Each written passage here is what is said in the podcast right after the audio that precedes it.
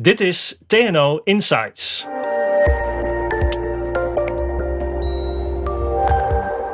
Hallo en leuk dat je luistert naar de eerste aflevering van TNO Insights, de podcastserie over maatschappelijke uitdagingen van dit moment. Mijn naam is Patrick Harms. Vandaag kijken met TNO-onderzoeker Annelies Huigen en wethouder duurzaamheid van de gemeente Amsterdam, Marieke van Doornink, naar de energietransitie. En in het bijzonder naar hoe we als Nederland toch afkomen van die aardgasverslaving. Welkom Annelies hier in de studio en welkom Marieke via de telefoon. En we hebben afgesproken je en jij te gaan zeggen. En om maar met jou te beginnen Annelies, jij bent gespecialiseerd in de marktwerking in de energiewereld. En je hebt net een nieuwe publicatie geschreven onder de noemer Lekker warm zonder aardgas. En mijn eerste vraag aan jou is: waarom moeten wij toch zo nodig van dat aardgas af? Nou, internationaal hebben we afgesproken dat we in 2050 geen broeikasgassen meer uitstoten. Dat is noodzakelijk omdat uh, daarvan de klimaatverandering komt en een stijging van de zeespiegel en een verandering van het klimaat waar zeer veel landen zeer, zeer veel last van zullen hebben.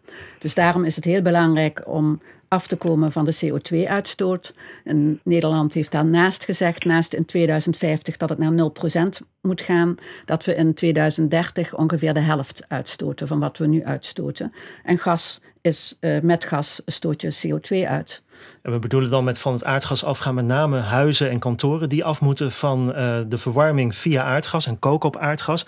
Hoe groot is die uitdaging eigenlijk? Over hoeveel gebouwen hebben we het dan? Nou ja, ook de grote industrie moet van aardgas af. Hè? Maar als je het hebt over de gebouwde omgeving, dan gaat het om ongeveer 6,5 miljoen woningen en nog een half miljoen uh, bedrijven. En dat zijn zo'n duizend woningen, kantoren per dag die af moeten van, het de aardgas. En op dit moment zijn het er duizend per jaar en dat moeten er duizend per dag worden.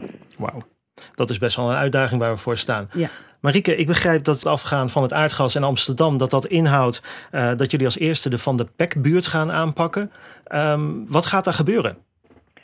Uh, in de Van de Pekbuurt gaan we inderdaad van het aardgas af. We gaan uiteindelijk ook in Amsterdam alle woningen van het aardgas afhalen. En uh, als coalitie hebben we gezegd dat we in 2040 echt uh, alle woningen van het aardgas af willen hebben. Dus dat is een enorme opgave als je ziet dat nu 90% van onze woningen nog aan het aardgas zijn.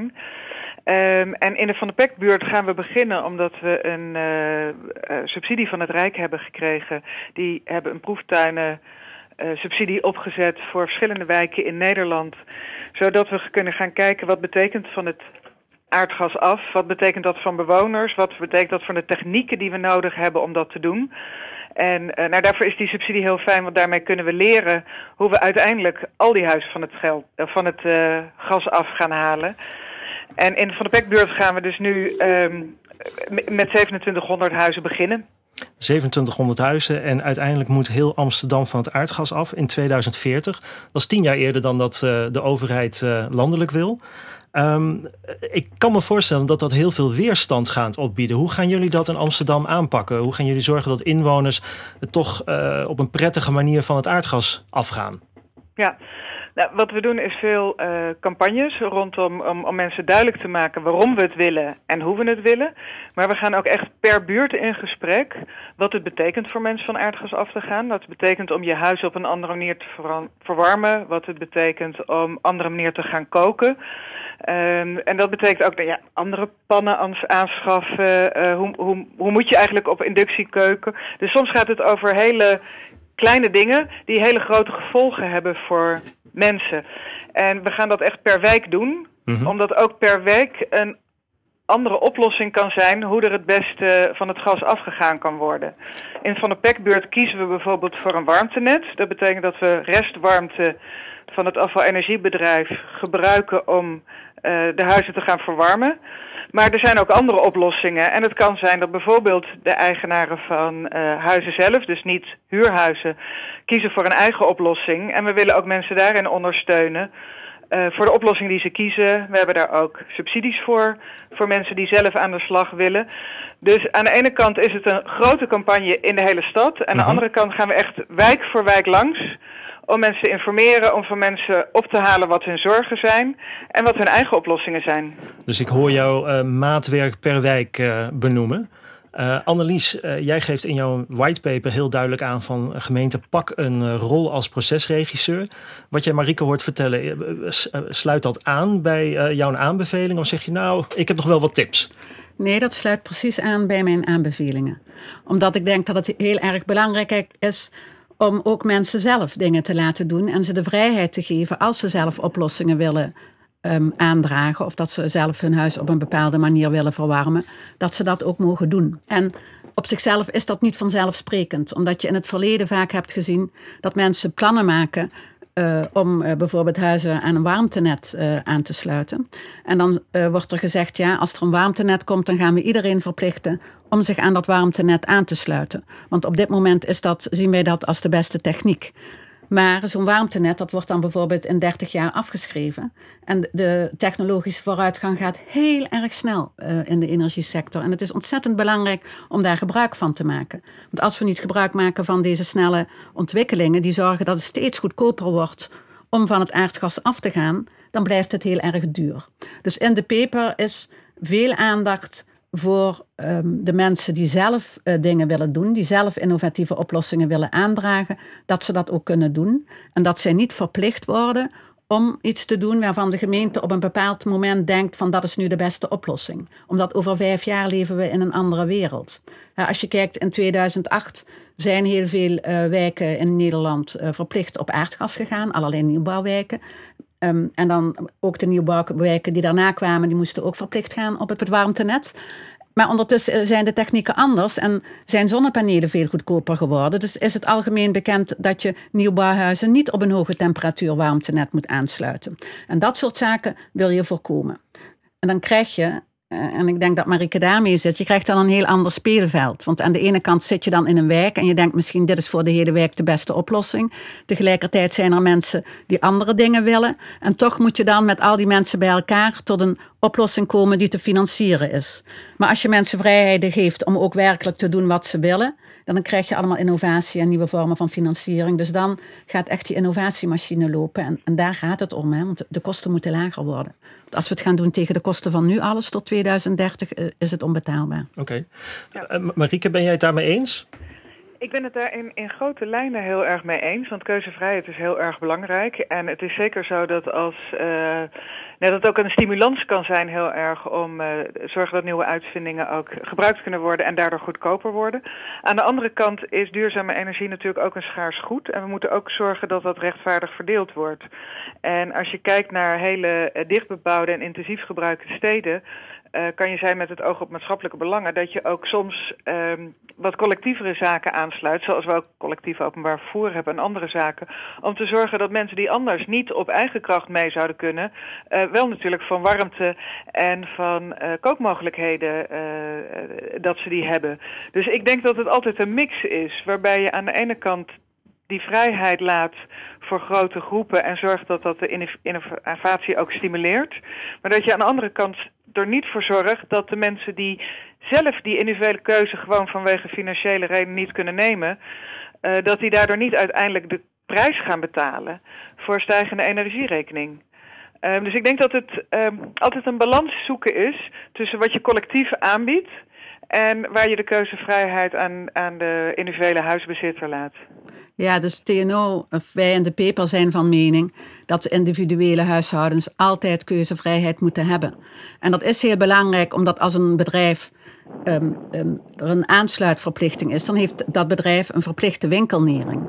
Dus die kan alle risico's worden dan neergelegd bij de consument. Er is geen enkele garantie dat er wordt geïnnoveerd. Er zijn ook geen prikkels om te zorgen voor goede service. De risico's worden bij de consument neergelegd. En die zouden eigenlijk moeten liggen bij degene die de warmte ontwikkelen bij degene die ook de winsten hebben. Dus vandaar dat we bij TNO zeggen om twee redenen. Vanwege het draagvlak, maar ook om de innovatie te stimuleren. Er moet altijd vrije keuze zijn. Daar ben ik het een grote eh, delen eens. Ik denk ook dat je verschillende mogelijkheden hebt hè, voor, die, voor die keuzevrijheid. Een van de zaken wat wij bijvoorbeeld in Amsterdam heel belangrijk vinden... is dat die, als je warmtenetten aanlegt, dat dat uh, open netten zijn. En dat er dus niet één warmtebron is die dominant is, maar dat je juist ook op heel veel kleine lokale uh, uh, bronnen zou kunnen aansluiten. En dat je op die manier ook de keuzevrijheid vergroot en zorgt dat er steeds meer bronnen worden aangeboord en niet, um, uh, en niet afhankelijk van, van één grote bron die dan ook een monopoliepositie heeft. Dus volgens mij zit die keuzevrijheid nog wel in, in meerdere oplossingen. En zoals ik al zei, ik ben helemaal niet tegen eigen keuzes van eigenaren. Aan de andere kant, het aanleggen van collectieve voorzieningen is ook wel een uh, taak van de overheid. Um, als je internationale literatuur bekijkt, dan wordt toch echt gezegd uh, warmte. Mensen hebben verschillende manieren om te, warm, om te verwarmen. Het kan elektrisch gaan, het kan met hoge temperatuur warmtenetten, het kan met lage temperatuurnetten. En juist daar is heel erg veel innovatie te, te behalen. En ik weet niet of dat nou de taak is van de overheid om deze infrastructuren aan te leggen. Vroeger bij elektriciteit zaten we niet in een tijd waarin heel veel innovaties waren. Dus iedereen die wilde wel die elektriciteit. Bij gas hetzelfde. Er zijn 50 jaar lang bijna geen innovaties geweest. Maar de energietransitie, dat is een enorme disruptie. We weten gewoon, we kunnen niet vijf jaar vooruit kijken. We kunnen niet tien jaar vooruit kijken. Um, en dan is het de vraag of de overheid nou de beste uh, de best degene is die dan die infrastructuren moet gaan aanleggen die misschien helemaal niet nodig zijn over vijf of tien of vijftien jaar. Ik heb ook niet het idee dat de overheid degene is die de infrastructuur aanlegt. Dat doen we natuurlijk met alle partijen die, daar, uh, die daarmee bezig zijn. Maar waar ik, als je het puur echt alleen maar aan elk individu, dus ook aan huizenhuurders of particuliere verhuurders overlaat, dan zie ik ook een kans als we zien dat de gasprijs uh, de komende jaren alleen maar gaat stijgen en je maakt geen voorzieningen voor mensen die uh, niet zelf een warmtepomp kunnen aanschaffen of iets kunnen doen, dat die straks uh, achterblijven met een, met een enorm hoge gasprijs. En die dus eindelijk het, uh, de energietransitie gaan betalen. En dat is de keuze die Amsterdam niet maakt. Nee, maar dat begrijp ik heel goed. Want natuurlijk moet je voorzieningen hebben voor mensen die dat niet betalen. En op dit moment is dat overstappen nog heel erg duur. We willen dat het goedkoper wordt. Dus ik neem aan dat er op dit moment andere, dat is subsidiëring, dat is een, een, een andere voorziening, dan zeggen van ja, maar we gaan zomaar wat uitrollen en alle consumenten die zijn verplicht om zich aan te sluiten. Ja, ik heb het idee dat we heel licht bij, dicht ja, bij elkaar ik uh, zitten. Ja, ik denk dat ja. we uh, voor, vooral die innovatie willen stimuleren en zorgen dat er heel veel vormen zijn hoe die energietransitie plaats kan vinden. Maar dat we het ook echt betaalbaar moeten houden. En wat ik al zei, in Amsterdam zijn we natuurlijk mensen die nu uh, zelf van het gas af willen. Hebben we stimuleringsfondsen in de vorm van subsidies voor. Juist omdat we die koplopers enorm willen stimuleren. Want zij zijn ook weer het voorbeeld zeg maar, voor de buren of voor de rest van de straat. Marieke, ik begrijp dat als je van het gas af wilt, je ook nog, maar ook uh, als, als consument, maar ook als gemeente nog wel tegen wat wettelijke beperkingen aanloopt. Uh, tegen wat voor beperkingen loop jij als gemeente aan? Nou, wat we nu bijvoorbeeld zien, waar ik het al even over had, wij willen heel graag dat die warmtenetten, dat die, dat, dat open netten zijn. Dus dat er verschillende bronnen op uh, aangesloten kunnen worden. Op dit moment in de, in de marktenordening en de warmtewet, zoals dat nu geregeld is, dat, is dat nog best lastig. Uh, een ander punt is, is dat er nog uh, geen recht is op het afsluiten van het gas. En als je op een gegeven moment een wijk van het gas wil afhalen, dan, en je moet nog steeds één gasleiding aanleiden omdat één iemand niet wil, dat, dat is best moeilijk. En dat moet je mhm. natuurlijk altijd samen doen met de stimulering van mensen financieel om, uh, om mee te doen. Maar je moet op een gegeven moment ook wel kunnen zorgen dat je echt een hele wijk van het gas afhaalt. Dus dat zijn ja, bijvoorbeeld uh, regels die op dit moment nog tegengaan. Een andere zaak is, en dat gaat heel erg over die financierbaarheid voor de particulieren. Uh, wij zouden heel graag willen dat we uh, gebouwgebonden leningen en gebouwgebonden hypotheken kunnen krijgen. Of uh, leningen kunnen krijgen als je een mhm. warmtepomp wil aanschaffen. Zodat je niet die lening met je meesleept als je gaat verhuizen. Maar dat die, zeg maar, die lening op dat gebouw en op die warmtepomp blijft zitten. Dat kan nu nog niet. En dat maakt het voor mensen een hele moeilijke afweging is om die, om die investering te doen en dat zijn allemaal hier, zaken waar we, uh, waar we eigenlijk op, uh, op het klimaatakkoord wachten. Want dit zijn dingen die in het klimaatakkoord zouden worden afgesproken. Maar ja, als we daarop moeten blijven wachten, dan uh, is dat geen stimulans voor de bewoners om nu die stappen te nemen. Ik zie Annelies hier instemmend uh, knikken. Ja, dat, uh, ik ben het daar helemaal mee eens. Ja, dat, je moet die financiering makkelijker maken, dat, dat is heel belangrijk. Nou, stel dat we dit allemaal hebben geregeld. Uh, ik heb thuis een elektrische kookplaat, duurzame stroom en stadsverwarming. Dus ik ben eigenlijk al grotendeels van het gas af. Maar wat als je nou wel nog steeds zo'n ouderwetse cv-ketel in huis hebt en een gasfornuis? Welke opties heb je dan om je huis, um, dan ga ik even uit van een woningeigenaar. Uh, hoe kun je dan je huis uh, eigenlijk van het gas afhalen? Annelies, heb je daar concepten voor? Hoe zit dat in elkaar? Ja, dus op dit moment moet, moet je gaan isoleren. Dat is altijd wat je het eerste moet doen. En juist bij, bij dat isoleren verwachten we dat er heel veel innovaties kunnen komen, zodat de kosten daarvan omlaag kunnen. Um, op dit moment ik ben, ben ik zelf mijn huis aan het isoleren en dan komt er iemand en die gaat gewoon handmatig dingetjes knippen en dat plakken aan je, aan je zolder of in je kelder. Maar als je, dat zou je ook fabrieksmatig kunnen doen. Dan moet echt die sector heel zeer veranderen. En dan komt er gewoon iemand die meet het even op. En in de fabriek maken ze uh, bijvoorbeeld een hele theemuts voor je huis waar alles in zit. Isolatie, uh, vloerverwarming, uh, warmtepompen. Daar moeten we naartoe. Dus op dit moment gaat het nog woning voor woning apart. Is het heel erg duur. Maar we moeten proberen in Nederland dat we nieuwe aanbestedingen gaan doen, zodat de sector zich anders gaat organiseren, zodat je echt fabrieken krijgt die het heel makkelijk voor je maken. Gaan jullie ook uh, dat soort uh, concepten stimuleren in Amsterdam, Marieke? Nou, wij zijn zelf natuurlijk bezig, of de woningbouwcorporaties zijn bezig met uh, waar er gerenoveerd wordt, uiteraard natuurlijk uitgebreid te, te isoleren. Maar ik ben het hem met Annelies eens. Daar waar je kan zorgen dat de markt veel meer uh, grootschalige oplossingen biedt, wordt het voor huisbezitters ook steeds goedkoper om het te doen. En dan wordt die hele rekensom van de energietransitie ook heel anders. Nu mm -hmm. wordt het elke keer als een enorm bedrag wat bovenop normaal komt. Normaal is niet meer gas. Normaal is dat we van het gas af zijn. En daar moet je mee berekenen. En als je daarmee een schaalsprong kan maken en, en echt meters kan maken, dan wordt het ook vanzelf goedkoper. Uh, en ja, nogmaals een oproep uh, aan het kabinet om echt ook vaart te zetten met het klimaatakkoord. Want dat betekent dat we echt aan de slag kunnen. En dan zul je zien dat het omdat je uh, uh, het, het grootste aanpakt, dat het vanzelf uh, goedkoper wordt. Mm -hmm. en, en, dat is waar we allemaal tegen aanhikken. Wat gaat het kosten? dat wordt pas minder als we ook echt aan de slag gaan. Ja, daar ben ik het helemaal mee eens. Want op dit moment wordt steeds die kosten worden tot 2050 bij elkaar opgeteld. En dan komen we op 200 miljard of nog meer. En um, daar worden mensen heel erg bang voor. He, sowieso worden kosten en investeringen bij elkaar opgeteld. Terwijl een investering is echt iets anders dan een kost. Want bij een investering heb je ook veel energiebesparing. Dus ik vind dat heel erg jammer dat het op die manier gaat. Of, hoeveel hebben we het dan per woning in Nederland? Hoeveel gaan we dan als huiseigenaar betalen? Ja, dus nu staat er steeds tussen de 10 en de 40.000 euro, zie ik heel, lees ik heel vaak. De dat heb ik niet op de plank liggen. Heeft niemand op de plank liggen, dus daardoor krijg je nu heel veel verzet. Terwijl als je denkt van we gaan dit fabrieksmatig aanpakken, we zorgen dat we innoveren, dan wordt dat bedrag steeds minder. En je moet denken hoe snel dat kan gaan. Vorige week heeft de Algemene Rekenkamer een rapport over wind op zee uitgebracht. En daar zijn in vijf jaar tijd de kosten met 70% gedaald.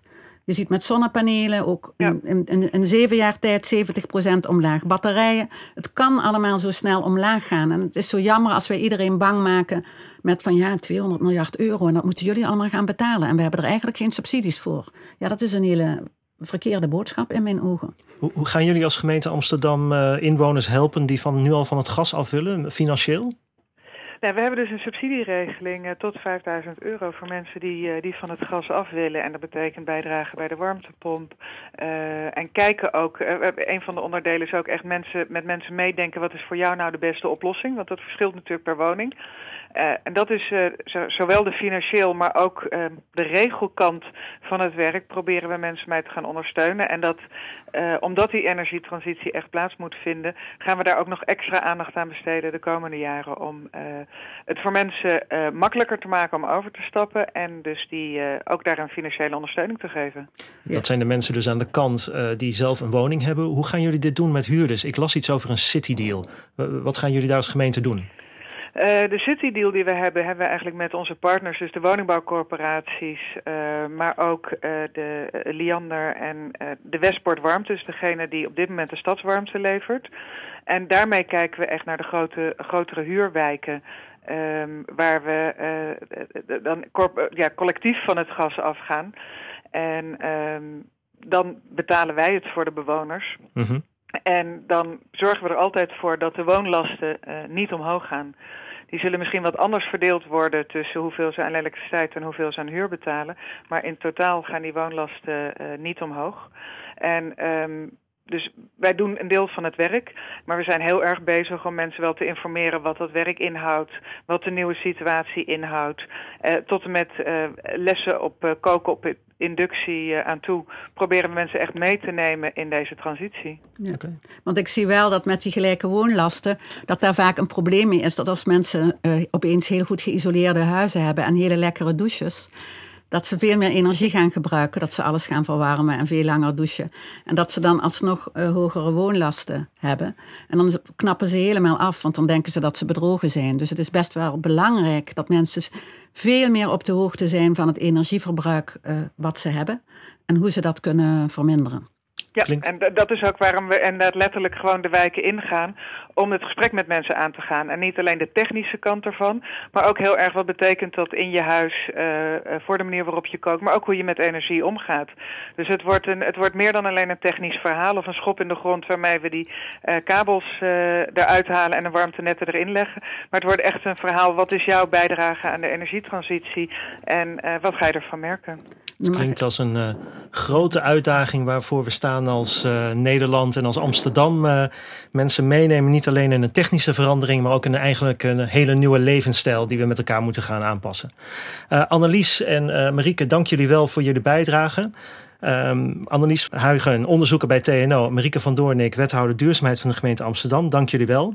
Wil je als luisteraar nou meer weten over hoe we als Nederland van het gas afkomen? De collega's van ECN, Part of TNO, organiseren de komende week een aantal diepgravende webinars over de verschillende aspecten van een aardgasvrij Nederland. Dan hoor je Annelies ook weer en ook op beeld. En die webinars worden gehouden op 8, 15 en 22 november, elke keer om drie uur in de middag. Hou tno.nl in de gaten voor meer informatie op dit moment. Tot zover deze eerste aflevering van TNO Insights. Wil je dat automatisch de volgende aflevering verschijnt in jouw podcast-app? Abonneer je dan. Je vindt ons onder meer op Apple Podcasts, Google Play, SoundCloud en Spotify.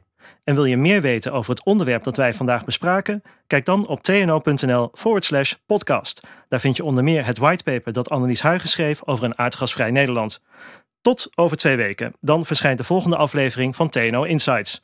We kijken dan naar de transitie die de circulaire economie heet.